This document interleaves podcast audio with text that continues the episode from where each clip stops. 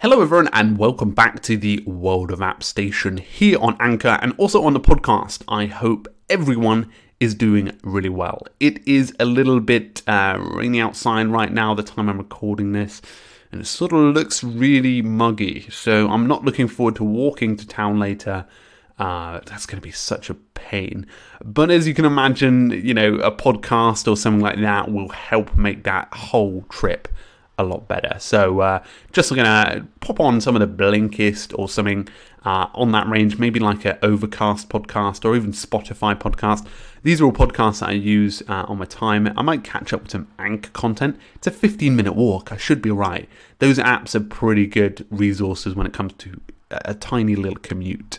So yeah, um, aside of that, uh, today we'll be talking about app stores. Now, I know a lot of you guys who have iPhones, a lot of you guys who have Android phones, and I know a lot of people who are looking at switching. Uh, but what I thought I'd do specifically is talk about the app stores, sort of put them together, um, discuss which one's better in in a sense, uh, which one uh, has a better quality of applications necessarily, a better choice, a better range, and even talk about the design of the stores. So if you're looking because apps are because apps are like a core experience of a smartphone these days. Like a lot of people um, like tend to skip some of the default functions on it and just go straight for apps. They love their apps, uh, and having that range of apps and making sure they're available on your device is so important. So actually having when you're switching all those apps ready for you is so handy.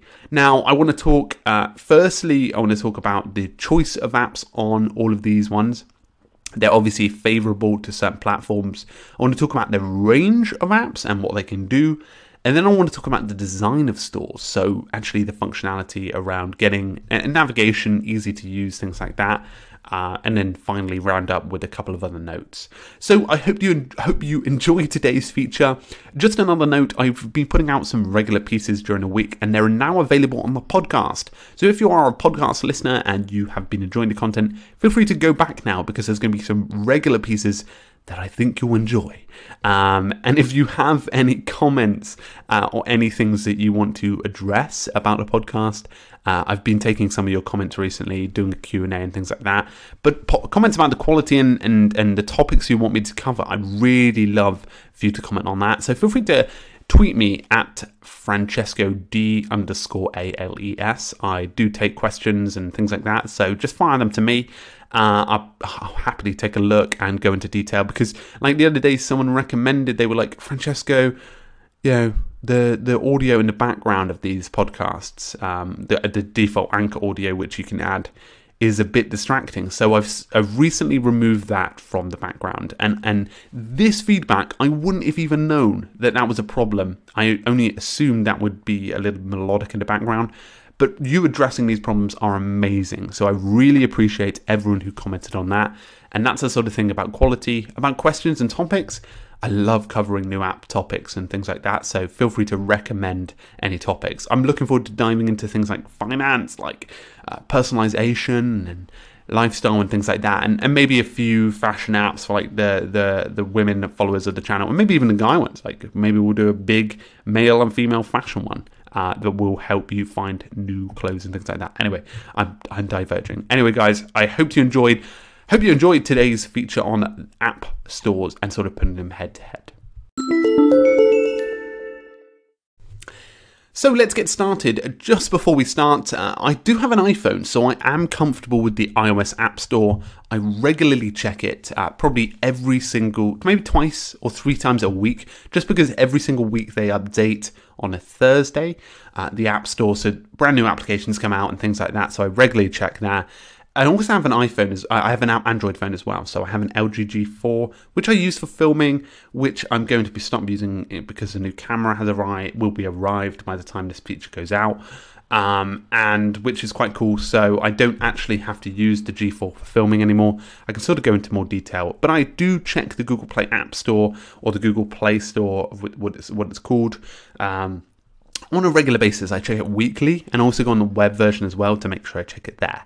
So in the ne- in, in this feature, we're going to talk about choice of apps. Now, obviously, each store has a choice of applications. Um, what I noticed about the App Store when I first moved from Google Android. Um, was that it is it has a lot more exclusive applications.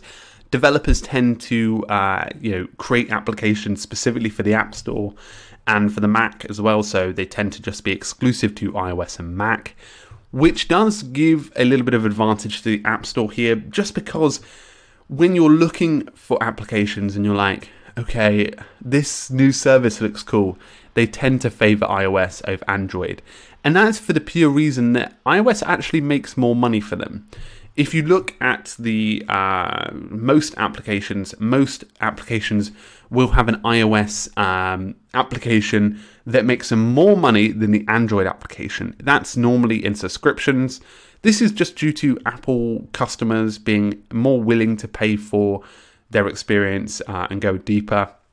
And Android uh, experience uh, is more like freemium is trying to, uh, you know, it avoids most of the paywalls, but many people skimp out on going for subscriptions and things like that. That's just a fact.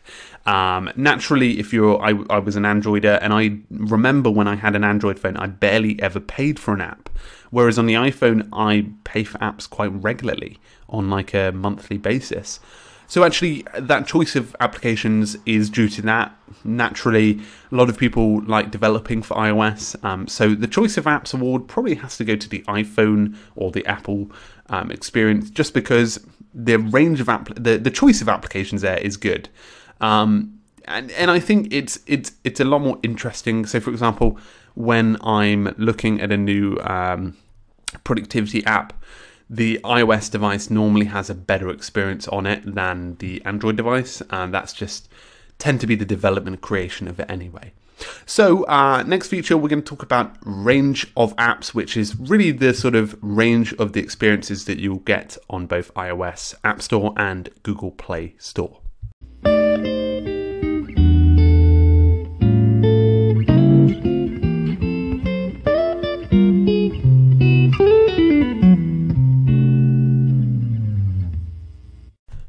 So, a range of applications really tries to cover those applications that go above and beyond from their experience. Now, you tend to get a good range of applications on the iOS App Store, not too many extravagant ones, but ones that will use their experience. So, for example, there are features inside of the iPhone, more recent versions like uh, Force Touch and things like that, that optimize the software that Android not necessarily doesn't have, but like doesn't integrate in the same way. So the App Store does have some Force Touch features, um, applications that, sorry, like sort of like blend to it. So there are a range of applications that use the maximum experience of the software. There, there definitely is a range of those, uh, and there's a lot more of them. So could because uh, the App Store tends to. Um, uh, people tends to prefer the App Store when developing. But when it comes to the Google Play Store, what I've noticed is the applications are much easier to get on with. Um, for example, uh, applications like uh, like Zapier and things like that, and and those applications go a bit deeper with your experience, like workflow applications and and utility applications as well. So being able to use like Torchlight and things like that, they have a much much more customization uh, focused experience. They give a lot more premise to personalization experiences. So you being able to use um, a wallpaper application, uh, even like um, being able to add widgets and things like that, widget modifiers, uh, theme editors. So you've actually got a better range of applications on the Google Play Store. That's just from experience, like coming from uh, Google Play and then over to an iOS. I was sort of like, okay, I'm to miss out on being able to customize absolutely everything in my experience.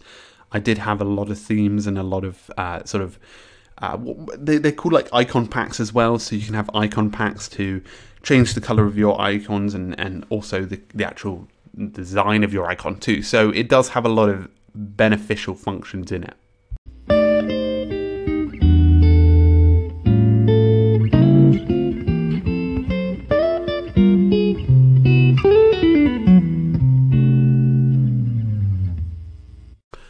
So, in terms of ease of use or navigation, both app stores are pretty visually similar. Um, I think what the Google Play does well is offer you more uh, collections um, and information like that. So once I go into the Google Play Store, I know I'm going to probably be there a lot longer than I am on the App Store.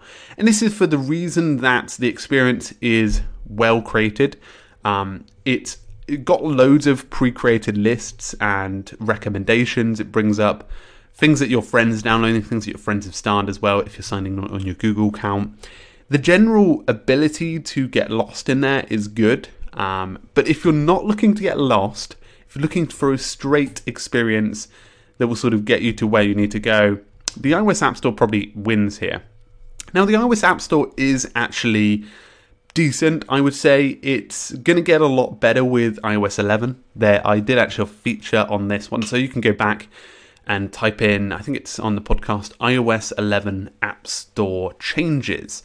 They're going to add a lot more function to home feed sort of thing, like giving you like advice and tips about how to download apps and things like that. A full app and game section, like real advanced search, and a lot more depth on the pages but I would have to give the award for sort of keeping you in the App Store to the Google Play Store. Uh, I love uh, the experience inside of there. They have a lot more. They they have like a ranking system that uh, is very specific, so you can go into like family and find out specific apps for certain ages and problems and things like that. Uh, also. Um, on the App Store, there is these these sort of lists. I do like that, but they're just not in the same sort of style. Like it feels like they've put together the list in uh, the likes of the other applications, which is good. Uh, it, feels more human in a sense. Anyway, guys, I hope you enjoyed today's sort of battle of the App Store's feature. Uh, I hope it gave you some insight if you're looking to move from Android to iOS or iOS to Android uh, or you're just looking at the app stores in general, uh, because obviously being able to judge them and work them out is pretty interesting. Anyway, guys, I hope you enjoyed today's feature. Make sure to have a great day. I'm looking forward to talking with you guys a little more on the podcast tomorrow. Anyway, guys, thank you so much. Make sure to have a great day, keep productive, and we'll see you guys very soon. Cheers.